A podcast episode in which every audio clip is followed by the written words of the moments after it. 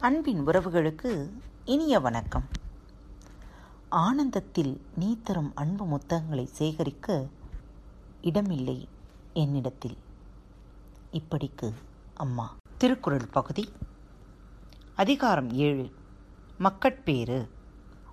குறள் எண் அறுபத்தி ஒன்று.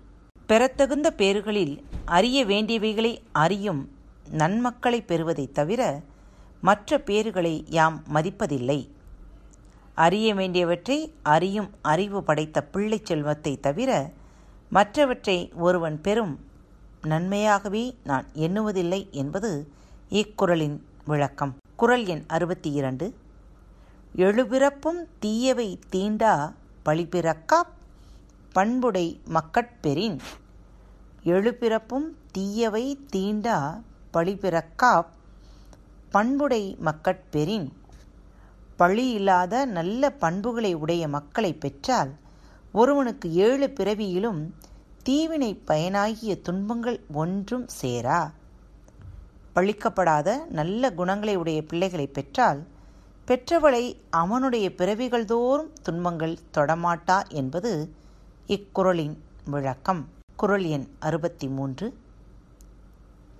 தம் பொருள் என்பதம் மக்கள் அவர் பொருள் தத்தம் வினையான் வரும்.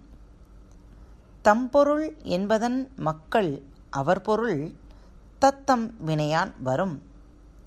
தம் மக்களே தம்முடைய பொருள்கள் என்று அறிஞர் கூறுவர்.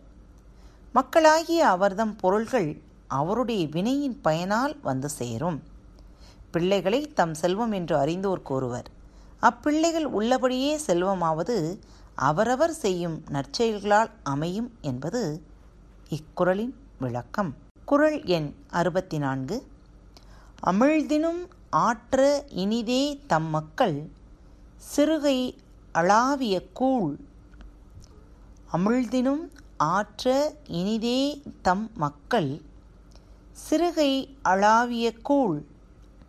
தம்முடைய மக்களின் சிறு கைகளால் அளாவ பெற்ற உணவு பெற்றோருக்கு அமிழ்தத்தை விட மிக்க இனிமை உடையதாகும்.